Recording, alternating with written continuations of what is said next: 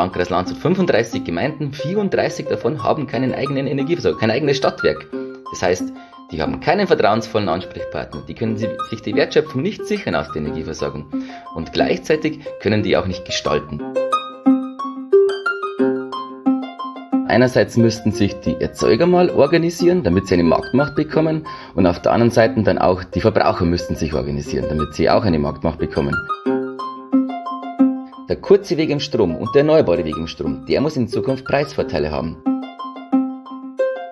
Aber jetzt haben Sie zum ersten Mal die Möglichkeit, dass Sie sagen, ja, ich hätte jetzt zum Beispiel gern bei uns in der Netzinfrastruktur einen regelbaren Ortsnetztrafo.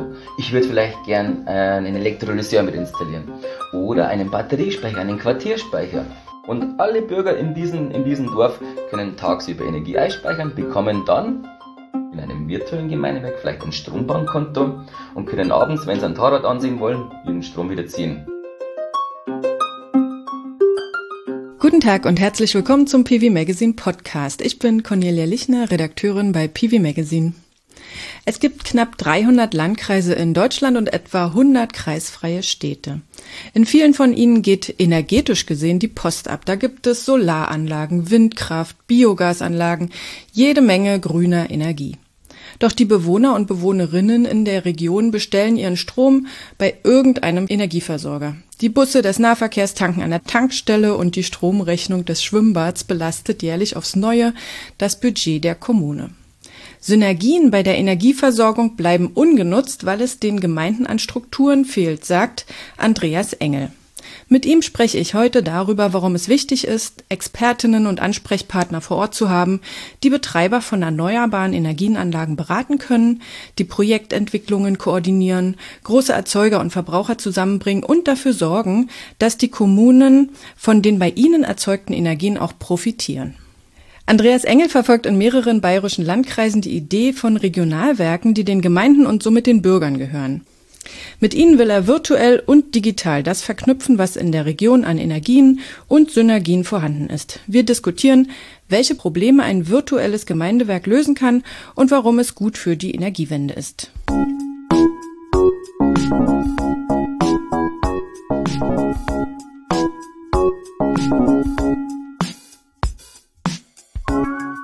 Der PV Magazine Podcast heute mit Andreas Engl, Geschäftsführer der Regionalwerke GmbH und Co. KG.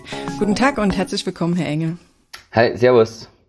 Ich würde gerne erst einmal auf das schauen, was heute da ist und woher Sie kommen, bevor wir dann einen Blick in die Zukunft werfen. Ihr Unternehmen ist die Regionalwerke GmbH und Co. KG. Das hört sich ja eigentlich an, als hätten Sie schon ein Regionalwerk. Was bieten Sie heute an? Ja, wir haben schon ein Regionalwerk, die Regionalwerke. Das ist so eine Overhead-Firma für unsere zukünftige Zielentwicklung. Wenn wir einzelne Regionalwerke in jedem Landkreis gründen wollen, dann soll das übergeordnet über die Regionalwerke, die wir jetzt schon haben, organisiert werden. Aber Sie haben ja nicht nur diese vorbereitende Firma gegründet, sondern Sie haben ja auch noch andere Firmen, die sich mit der Energieerzeugung beschäftigen. Wo sind Sie da noch beteiligt? Genau, es gibt grundsätzlich auch noch die Erzeugergemeinschaft für Energie in Bayern. Vielleicht als Background, du hast es ja vorhin schon gesagt in der Einleitung, es könnten die Kommunen profitieren von der Energiewende, aber wie denn? Und wie können auch die Bürger dann damit profitieren? Und das war die Herangehensweise, das war die grundsätzliche Fragestellung bei uns und wir haben uns dann gedacht, naja, einerseits müssten sich die Erzeuger mal organisieren, damit sie eine Marktmacht bekommen und auf der anderen Seite dann auch die Verbraucher müssten sich organisieren, damit sie auch eine Marktmacht bekommen. Und zweiteres, die Verbraucher, die könnten sich in einem gemeinsamen Kommunalunternehmen wiederfinden, in einem Stadtwerk für den Landkreis und dort dann die Wertschöpfung aus der Energieversorgung, wir kennen sie ja, aus der Energieversorgung verdient man ziemlich viel Geld, die großen Energiekonzerne oder sogar ganze Länder finanzieren sich darüber. Und wir denken, naja, also wenn die Wertschöpfung bei uns eigentlich generiert wird, die Energiewende ist ja in ländlichen Regionen primär, wird die da umgesetzt, na dann sollen auch die ländlichen Regionen profitieren, also brauchen wir da ein gemeinsames Kommunalunternehmen, das ist am fairsten, da können auch der kleine Schüler und die ältere Rentnerin davon profitieren, beispielsweise weil das Schwimmbad gehalten wird, weil das Schwimmbad dann aus Einnahmen aus der Energieversorgung erhalten werden kann. Aber dieses Konsumenten- oder Kommunen-Regionalwerk, das ist ja bisher noch eine Zukunftsvision, aber diese Erzeugergemeinschaft für Energie in Bayern, die haben Sie schon. Genau, das erste, das Regionalwerk für jeden Landkreis, das ist noch eine kleine Vision. Klein deswegen, weil wir schon das Grundkonzept erarbeiten durften im Auftrag des Freistaats Bayerns. Amt für ländliche Entwicklung haben wir da eine Konzeption, Rechtsgutachten und alles erstellt. Wir wollen jetzt die ersten gründen und steigen da in die Geschäftsplanung ein. Da können wir gerne später noch was dazu sagen. Das zweite, die Erzeugergemeinschaft für Energie in Bayern, wo sich die Anlagenbetreiber mal organisieren, die gibt es schon. Die gibt es seit 2015, glaube ich. Und wir haben da aktuell über 50 Anlagenbetreiber, sprich Solarfelder, Biogasanlagen und Windradbetreiber. Also ich persönlich bin ja da in diese Branche eingestiegen, weil ich selber ein Solarfeld errichtet habe. Mit 1 Megawatt. Ich hatte ziemlich viele Probleme am Anfang und dachte mir, dass ich mit 1 Megawatt ziemlich alleine bin im großen deutschen Energiemarkt. Und dann dachte ich mir, es gibt ja andere Anlagenbetreiber auch noch, die haben vermutlich die gleichen Probleme zum Lösen. Und dann habe ich mir ein paar gesucht, bei uns im niederbayerischen Raum Landshut. Und mit denen zusammen haben wir dann diese Erzeugergemeinschaft als, sage ich jetzt mal, analoge Plattform gegründet. Man kann sich da austauschen, gegenseitig helfen. Man hat eine größere installierte Leistung und somit eine größere Marktmacht, wenn man beispielsweise, Stichwort Direktvermarktung, zu einem Direktvermarkter geht und über die Preise verhandelt. Wir machen das gemeinschaftlich, können dann Rahmenverträge aushandeln und stellen diese dann den Mitgliedern zur Verfügung. Kostenlos natürlich, genauso wie unser täglicher Rat und Tat, wenn wir mir zur Seite stehen.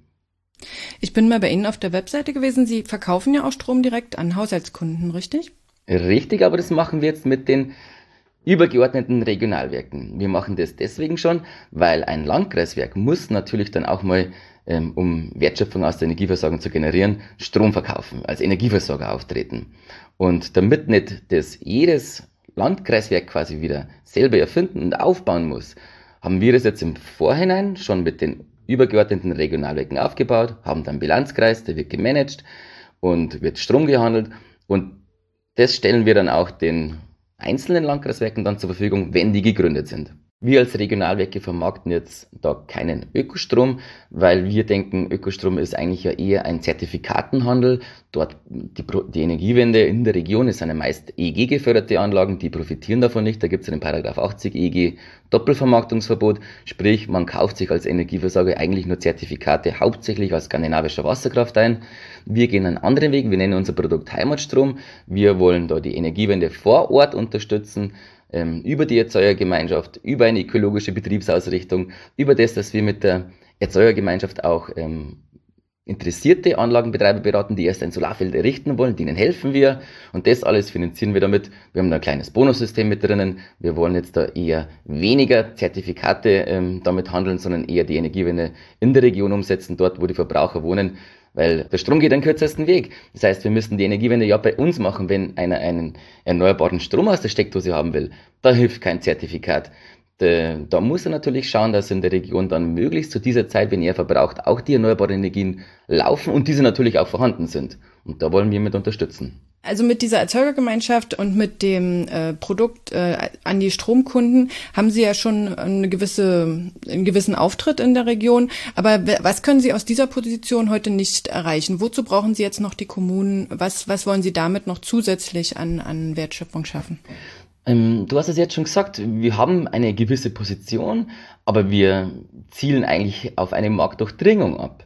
Und die Marktdurchdringung brauchen wir bei den Verbrauchern und bei den Erzeugern. Jetzt nehme ich mal das Beispiel, ich bin wieder mein Solarfeld, ich hätte gerne einen Direktvermarkter. Na, wen suche ich denn? Also ich suche eigentlich einen, der von der Insolvenz relativ geschützt ist. Das heißt, einen kommunalen Energieversorger bräuchte ich dann, einen kommunalen Direktvermarkter. Ich kannte selber schon von einem Direktvermarkter von mir, der hat vergangenes Jahr Insolvenz angemeldet. Da haben dann die Anlagenbetreiber ziemliche Probleme. Deswegen ist das schon mal wichtig, dass der von einer Insolvenz geschützt ist. Das zweite ist, der Direktvermarkter müsste ein möglichst hohes Markenimage haben, damit man da möglichst viel Einnahmen generieren kann. Und das dritte ist, er braucht ein großes Portfolio, damit er gute Preise erzielen kann. Schlussendlich kommt man dann drauf, dass das eigentlich am besten immer funktioniert mit einem kommunalen Energieversorger, der natürlich auch eine Größe hat. Und das Spannende ist dann als viertes noch, wenn die Erneuerbare Energien-Richtlinie umgesetzt wird von der EU, die Deutschland eigentlich im Juni 2021 diesen Jahres umsetzen hätte müssen schon, dann, die sagt, der kurze Weg im Strom und der erneuerbare Weg im Strom, der muss in Zukunft Preisvorteile haben. Das heißt, mit einem Stadtwerk hätte ich als Energieversorger die besten Vorteile. Insolvenzschutz, gleichzeitig hohe Imagequalität, das heißt gute Einnahmen, aber zum Schluss auch den kurzen Weg, der am günstigsten ist. Da kann ich Mehrwerte generieren. Auf der anderen Seite die Verbraucher. Was wollen die denn? Na, die wollen auch am liebsten natürlich beim eigenen kommunalen Energieversorger sein, der das Schwimmbad noch querfinanziert mit den Einnahmen. Und wenn ich jetzt ein Landkreiswerk gründe, dann hätte das eine gewisse Marktmacht, eine gewisse Größe. Bei uns im Landkreis Landshut wollen wir das jetzt als erstes versuchen. 160.000 Einwohner. Wir könnten dort einen wirklichen Wachstums- und Innovationsmotor schaffen mit so einem Landkreiswerk, das dann natürlich vor Ort gesicherte Energie aufkauft. Ich als Solarfeldbetreiber gehe zu 100% dann zu diesem Energieversorger, zu diesem kommunalen. Und genauso gehen die Verbraucher zu diesem Energieversorger. Und das heißt, dieses kommunale Unternehmen im Landkreis, das könnte den kürzesten Weg darstellen, der in Zukunft der günstigste Preis ist. Wir können dann Mehrwerte generieren. Und dann schaffen wir schlussendlich, so zumindest der Plan, die Marktdurchdringung. Und zwar nicht bloß hier, sondern eigentlich in jedem Landkreis. Das würde doch aber bedeuten, dass die einzelnen Erzeuger, die Betreiber von Photovoltaikanlagen und Biogasanlagen dann auch ihre Anlagen über dieses Gemeindewerk vermarkten. Oder müssen die direkt Mitglied sein oder müssen die das an die Kommune verkaufen? Die können das natürlich immer frei entscheiden. Sinnvollerweise aber vermarkten sie über einen regionalen, kommunalen Versorger, der natürlich von Insolvenzgeschützt ist und die höchsten Preise machen kann. Sie können aber auch andere Energieversorger sich suchen, das bleibt in der freien Entscheidung, genauso wie der Verbraucher sich frei entscheiden kann, wen er als Energieversorger, der den Strom liefert, auswählen wird. Aber am besten ist natürlich, wenn man die Wertschöpfung natürlich vor Ort hat, damit glaube ich, kann man die meisten überzeugen. Schließlich ist die Energiewende dezentral und da sind immer die Bürger vor Ort betroffen. Wenn die dann direkt davon profitieren, na, was schaffen wir dann? Dann wird es nicht mehr die Energiewende, sondern es wird mal unsere Energiewende. Und damit, glaube ich, können wir dann auch noch mehr zubauen an erneuerbaren Erzeugungsleistung. Wir müssen ja viel mehr zubauen. Und ich glaube, auch hier könnte wiederum dieses Landkreiswerk beispielsweise ein Solarfeld selber betreiben. Dann bleibt die komplette Wertschöpfungskette in der Region. Ich würde quasi den Betrieb an Wertschöpfung generieren können, die den Strom dann von diesem Solarfeld aufkaufen, die Wertschöpfung profitieren und zum Schluss dann den Verbrauchern verkaufen und dort auch wieder profitieren. Dann, glaube ich, können wir die Verbraucher überzeugen und die Menschen vor Ort, die ja direkt von der Energiewende betroffen sind.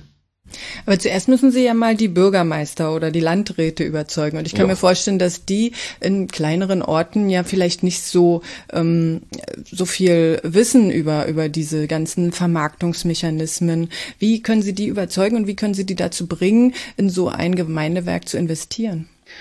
Ja, das stimmt. Bürgermeister und vor allen Dingen auch die kommunalen Verwaltungen, die sind natürlich jetzt schon überlastet. Jetzt kommt ja auch noch die Digitalisierung. Die Corona ist noch gekommen, Bauanträge, Kindergärten, die haben ja so viele Probleme und der Klärschlamm kommt auch noch, die haben dafür eigentlich keinen Kopf.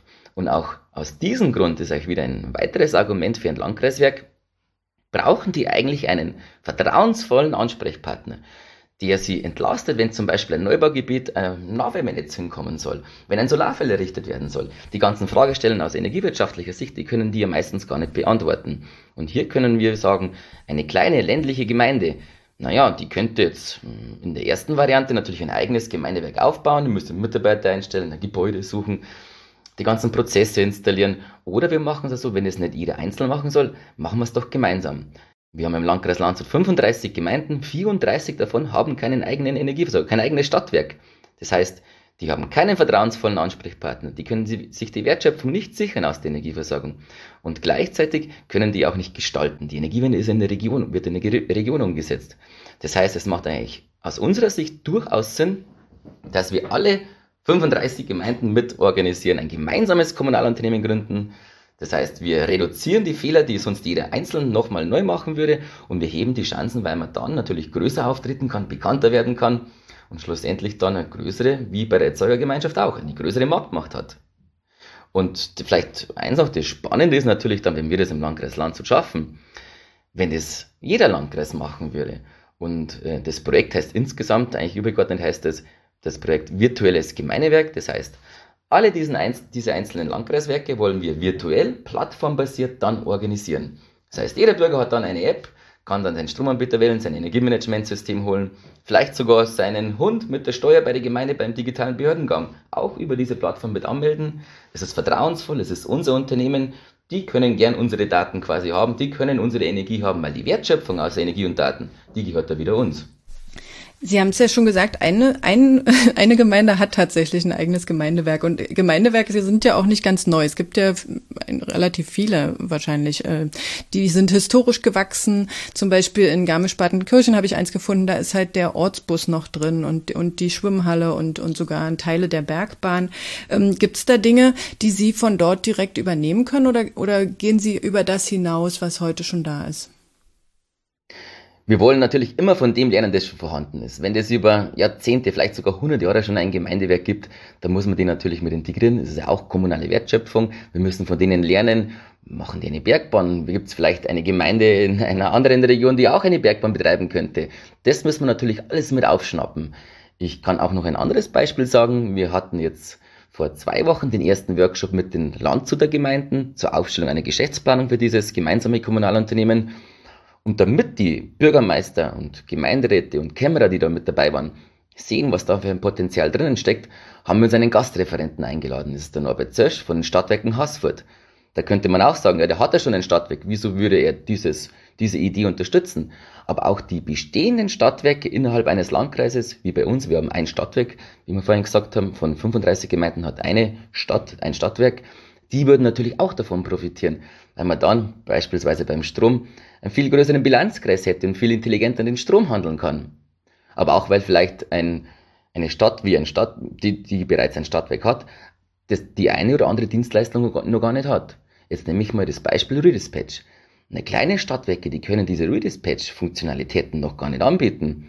Das können bloß größere Netzbetreiber, große Direktvermarkter, große Energieversorger. Wenn wir jetzt einmal gemeinschaftlich eine Rüdespatch-Lösung erfinden, die auf die Plattform packen, dann könnte sich jede Stadt, die ein Stadtwerk hat und auch beim virtuellen Gemeindewerk mitmacht in diesem Landkreis, auch diese Dienstleistung einfach per App buchen und dann den Energieerzeugern vor Ort, der PV-Dachanlage oder der Biogasanlage mit anbieten als Dienstleistung. Also alle würden damit profitieren und deswegen hat uns zum Beispiel auch der Norbert Zösch da als Impuls-Gastredner quasi da das gezeigt, was machen denn die schon? Die haben dynamische Strompreise. Am Folgetag können die Kunden dann auch sehen, wie ist denn die Strompreisentwicklung, wann stelle ich meine Verbraucher hoch und wann reduziere ich meinen Verbrauch. Naja, dann lernen wir doch von dem. Entwickeln wir das weiter, packen wir es auf die Plattform und dann geben wir das jedem Landkreis sofort zur Verfügung, stellen wir das zur Verfügung. Da muss nicht jeder selber erfinden. Das ist das Ziel. Und wenn Sie jetzt so ein Gemeindewerk gründen, dann bringen ja auch die Gemeinden was mit ein, also was sie schon haben. Wir haben ja schon über Schwimmbäder und so weiter gesprochen. Was ist jetzt für dieses neue Gemeindewerk, was ist daran digital und was ist wirklich physisch vorhanden? Genau, es sind 2 Schritte. Eigentlich ist der erste Schritt immer der analoge Schritt.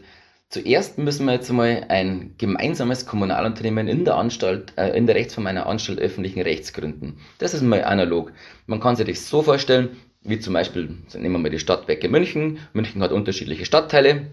Die braucht nicht jeder ein eigenes Stadtteilwerk haben quasi, sondern die gründen gemeinsam was, weil man einfach Effizienzen dadurch heben kann. Genau das machen wir auch. Die einzelnen Gemeinden als Stadtteile von München, bei uns sind es Gemeinden im Landkreis, gründen ein gemeinsames Kommunalunternehmen. Damit kann man dann schon erste Dienstleistungen anbieten, beispielsweise in einer Gemeinde A soll ein Solarfeld errichtet werden, dann kann noch das gemeinsame Kommunalunternehmen machen. Immer noch alles analog. Man kann als Energieversorger auftreten. Wenn wir dann aber mal ein gewisses Grundkapital aufgebaut haben, dann muss die Transformation in ein digitales Zeitalter erfolgen.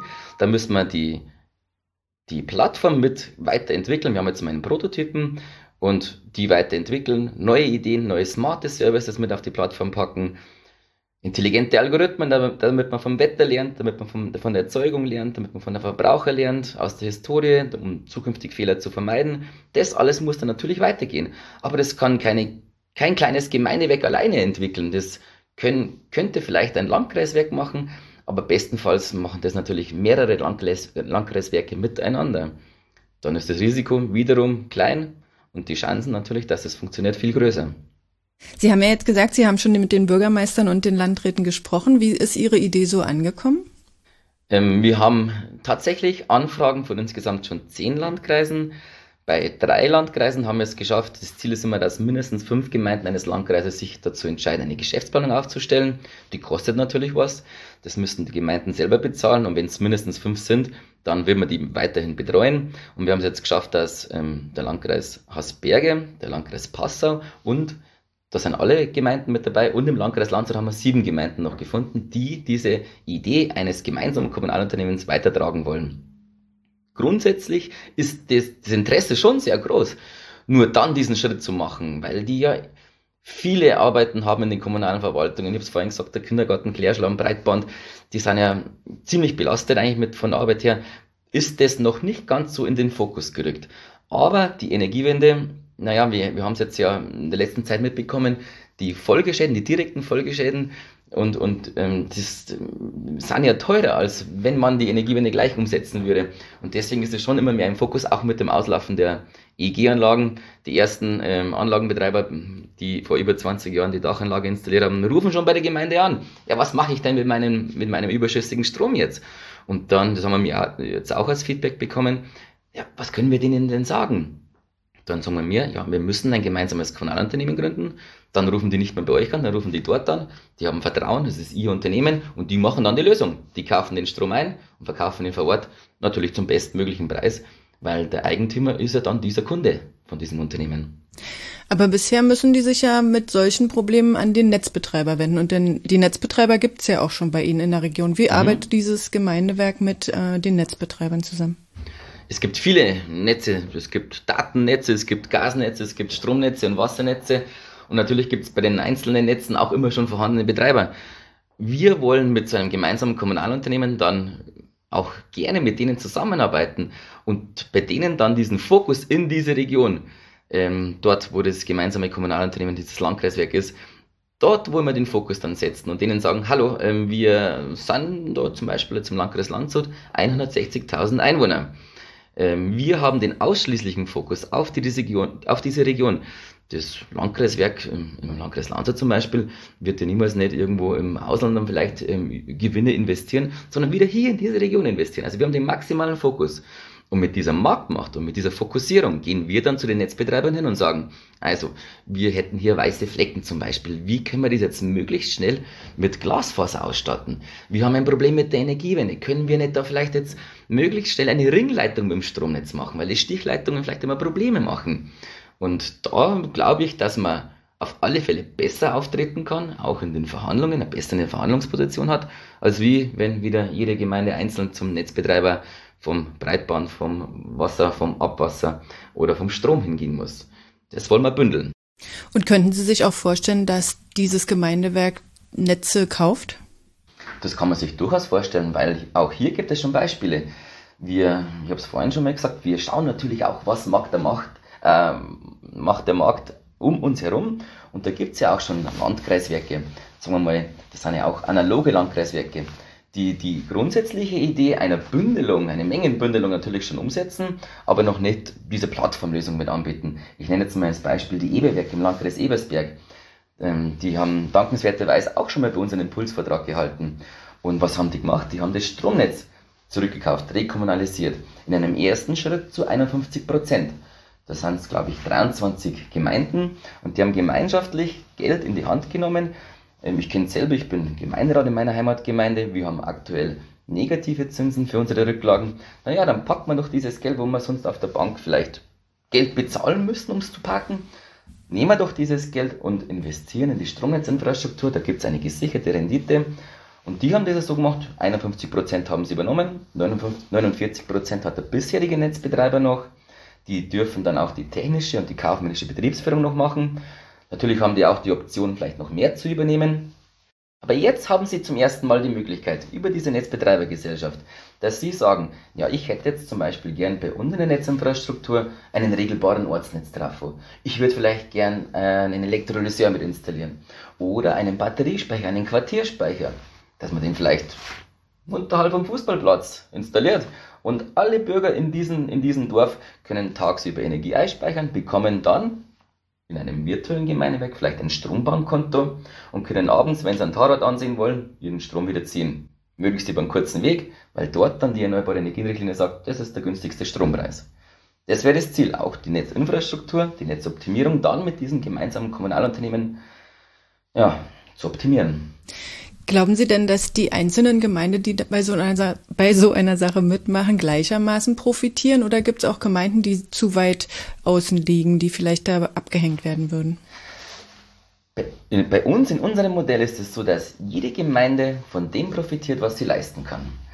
Wir haben das Modell eines Tracking Stocks, das heißt, jede Gemeinde kann sich frei auswählen, bei welchem Geschäftsbereich sie sich beteiligt, ob sie jetzt vielleicht nur die Straßenlaternen betreiben will, ob sie in der Klärschlammentsorgung dabei ist, ob sie in der Energieversorgung mit dabei ist, und nur von diesem Geschäftsbereich würde sie dann profitieren.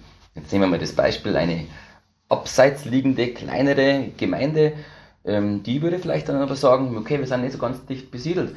Dann sagen wir, wir wollen speziell in den Ausbau der erneuerbaren Energien rein. Wir wollen aus dieser Sparte eine Wertschöpfung generieren.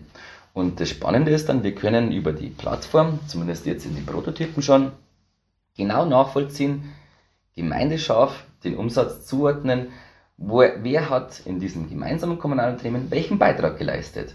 Und wenn jetzt meine Heimatgemeinde sich in verschiedenen Bereichen beteiligt, wie zum Beispiel Energieversorgung, dann profitiert auch nur meine Gemeinde vom Umsatz aus dem Gemeindebereich. Das heißt, wir haben eine Fairness, eine faire und dynamische Gewinnverteilung.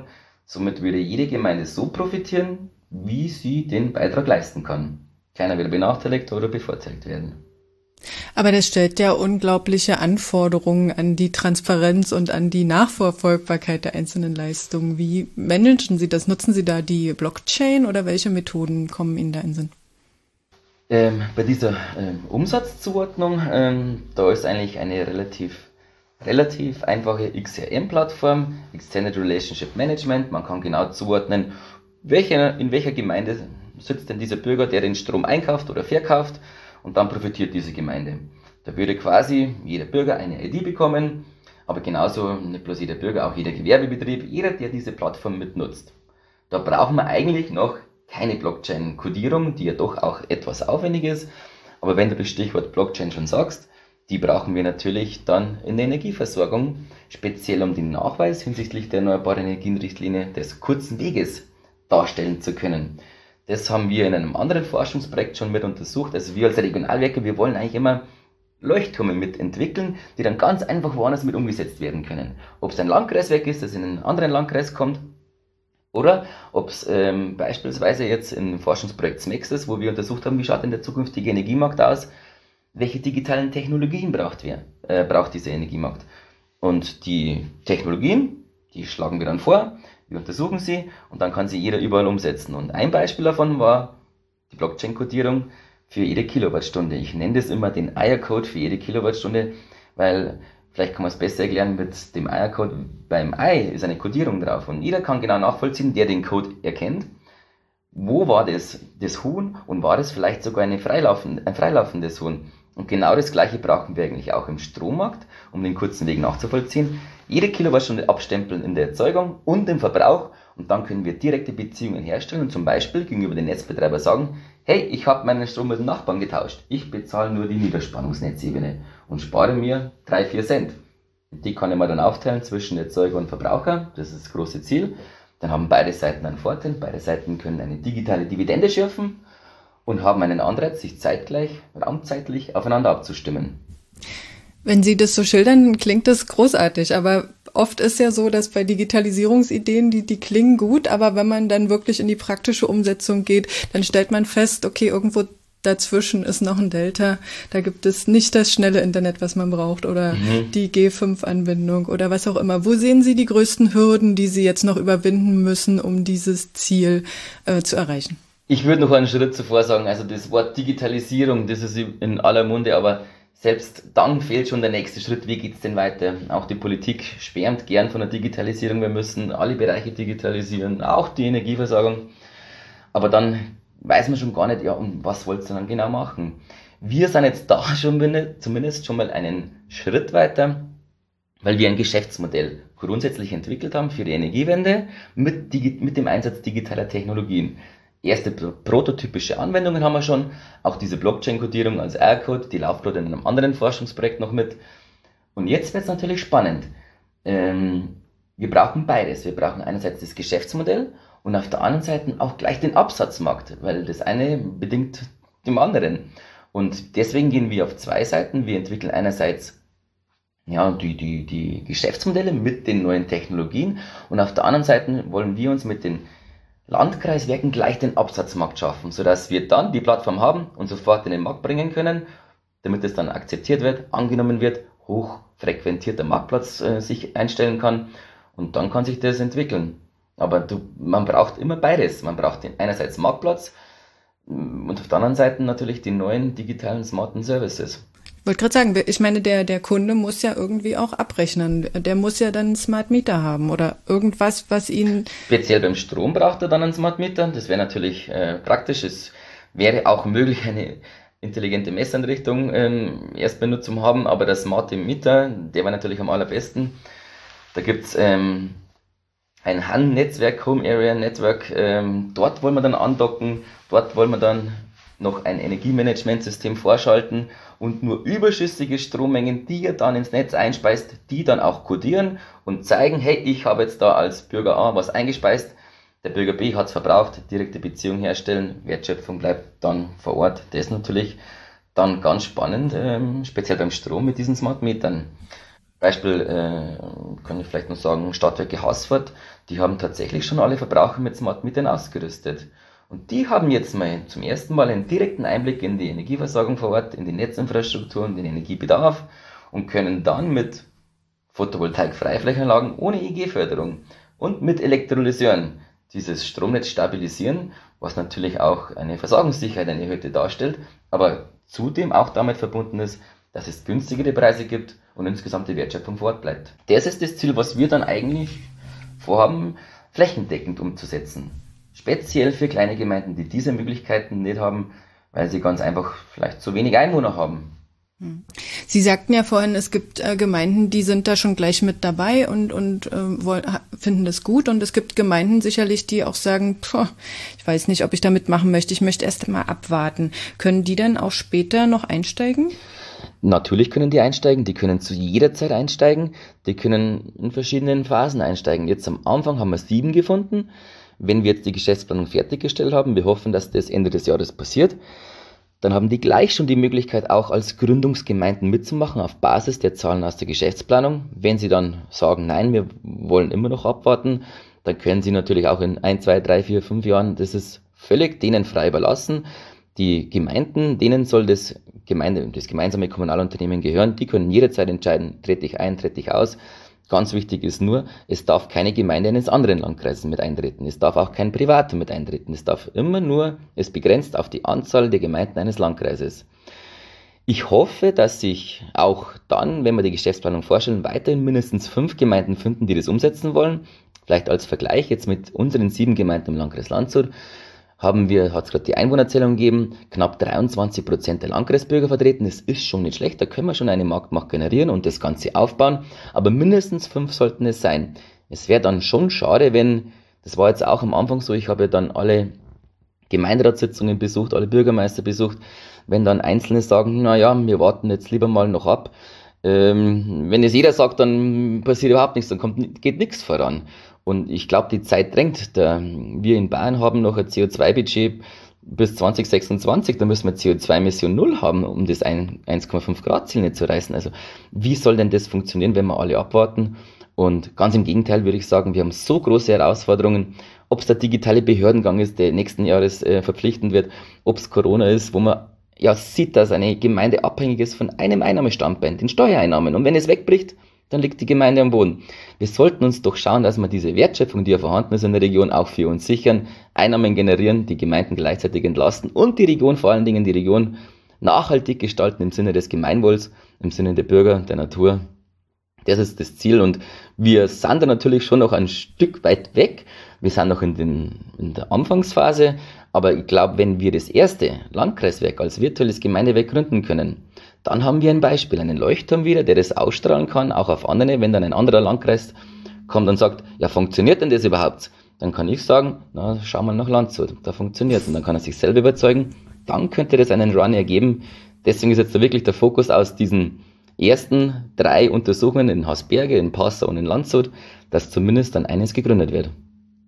Aber Sie müssen ja dann am Ende des Tages doch noch von Tür zu Tür gehen und auch die Leute überzeugen, dass die dann bei der Kommune ihren Strom bestellen, weil die ja im Moment auch beliebige Energieversorger haben und ja wie man so hört, nicht so wechselwillig sind in der Regel. Ja, ich glaube aber, dass die Ganz im Gegenteil, nicht das gemeinsame Kommunalunternehmen dann den Verbraucher oder den Erzeuger in der Region überzeugen muss, sondern ganz im Gegenteil, dass die Verbraucher und Erzeuger händeringend nach so einem kommunalen Energieversorger suchen würden und zu den Gemeinden gehen und fragen, ja, warum haben wir denn wir das noch nicht? In Landshut gibt es doch das ja auch schon. Ich habe es ja vorhin gesagt, also über den kurzen Weg, da muss natürlich auch die erneuerbare Energienrichtlinie umgesetzt werden, gäbe es die günstigste Form der Energieversorgung, weil die Steuern, Abgaben, Umlagen dann auch dynamisch ermittelt werden müssen. Also regenerative und regionale Versorgungsstrukturen sollen ja dann einen Vorteil haben. Und den kürzesten Weg kann bestmöglich dann nur das gemeinsame Kommunalunternehmen sicherstellen. Abgesehen davon, die Wertschöpfung gehört uns. Es ist kein Konzern, der die Wertschöpfung rauszieht aus der Region. Gleichzeitig kann es aber auch eine Pleite gehen, speziell für Solarfeldbetreiber, Biogasanlagenbetreiber, die haben gesichert vor Insolvenz. Also ich glaube, die Argumente wären auf unserer Seite. Wir müssten das wirklich nur schaffen, dass wir einen Leuchtturm jetzt mal installieren, der das ausstrahlen kann, dass es funktioniert. Best Practice.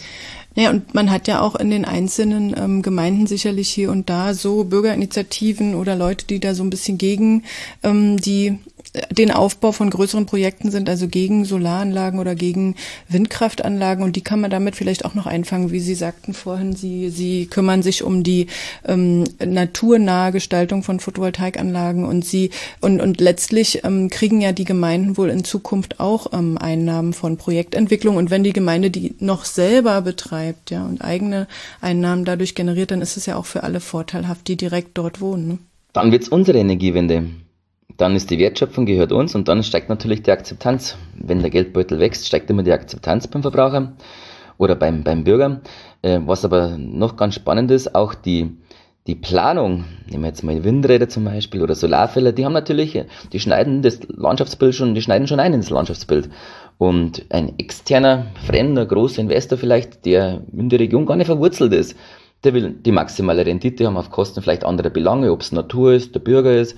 Aber ein gemeinsames Kommunalunternehmen, das schaut natürlich, dass man alle Belange mit berücksichtigen kann, alle unter einen Hut bekommt und das bestmögliche Projekt für die Region macht. Das muss dann gar nicht die maximale Rendite sein. Man kann vielleicht die Anlage dann ein bisschen kleiner machen und vielleicht dann so ein naturnahes Konzept umsetzen.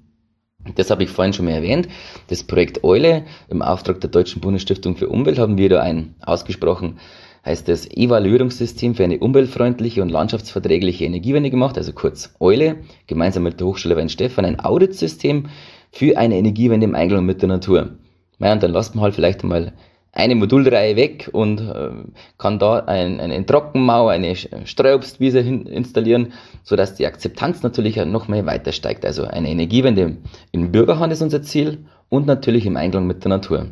Dann, glaube ich, kann die Energiewende einen richtigen Run nochmal haben, weil wir sehen, hey, wir profitieren ja alle davon. Es ist ja nicht bloß die Energiewende, die dann jeder immer suggeriert, die kostet so viel, sondern nein, wir haben alle einen Vorteil davon. Und wenn man da vielleicht nochmal einmal was zu den Kosten sagen darf, das wird ja auch immer gesagt, wir haben jetzt schon in Deutschland den höchsten Strompreis in ganz Europa, wer soll sich denn das noch leisten? Das ist nur die halbe Wahrheit. Tatsächlich, wenn man die ganze Wahrheit sagen würde, müsste man die Kaufkraft dagegen rechnen. Und da gibt es interessante Studien, wenn man die Kaufkraft, wir haben eine relativ hohe Kaufkraft in Europa, wir Deutsche, wenn man die Kaufkraft entgegenrechnet, sind wir auf Platz 15 hinter Zypern mit dem Strompreis. Also vielleicht will man uns da irgendwie Angst vor der Energiewende machen, aber ich bin der gegenteiligen Meinung. Ich glaube, wenn wir die Energiewende schaffen, dann werden wir so viel Wertschöpfung haben, dass wir fast gar nicht mehr wissen, wohin mit dem Geld. Ich glaube, wir können dann einen Metzger erhalten, einen Wirt erhalten, weil wir einfach Einnahmen aus der Energieversorgung haben, die aktuell, Deutschland fließen aktuell über 600 Milliarden Euro pro Jahr ab für den Primärenergieimport. Das könnten wir uns ersichern dann. Herr Engl, vielen lieben Dank, dass Sie uns das alles erklärt haben. Ich wünsche Ihnen Erfolg dabei, in Ihrer Region sozusagen weiter mit der Energiewende voranzuschreiten, und hoffe, dass die Initiative zügig vorankommt. Ich bedanke mich auch, und ich halte dich gerne auf dem Laufenden, wie es bei uns weitergeht. Vielen Dank. Genau, das würde mich sehr interessieren. Vielen Dank an Sie. Das war der PV Magazine Podcast für heute mit Andreas Engl, Geschäftsführer der Regionalwerke GmbH und Co. KG und Initiator für virtuelle Gemeindewerke in Bayern. Ich freue mich, wenn Ihnen der Podcast gefallen hat. Wenn Sie unsere Online-Nachrichten unter www.pv-magazine.de verfolgen, erfahren Sie auch, wie es weitergeht. Ansonsten lohnt es sich, das vierteljährlich erscheinende Magazin zu lesen. Sie erhalten das Abonnement 10% günstiger, wenn Sie in unserem Webshop unter shop.pv-magazine.com den Code PODCAST10 eingeben. Falls Sie uns zu diesem Thema Ihre Meinung mitteilen möchten oder Wünsche und Fragen haben, können Sie mit uns Kontakt aufnehmen, indem Sie einen Kommentar auf unserer Webseite hinterlassen oder Sie schicken eine E-Mail an podcast@pv-magazine.com. Wir freuen uns auch immer, wenn Sie uns auf den Plattformen iTunes und Soundcloud liken, dann werden wir auch von anderen leichter gefunden. Vielen Dank fürs Zuhören und bis zum nächsten Mal.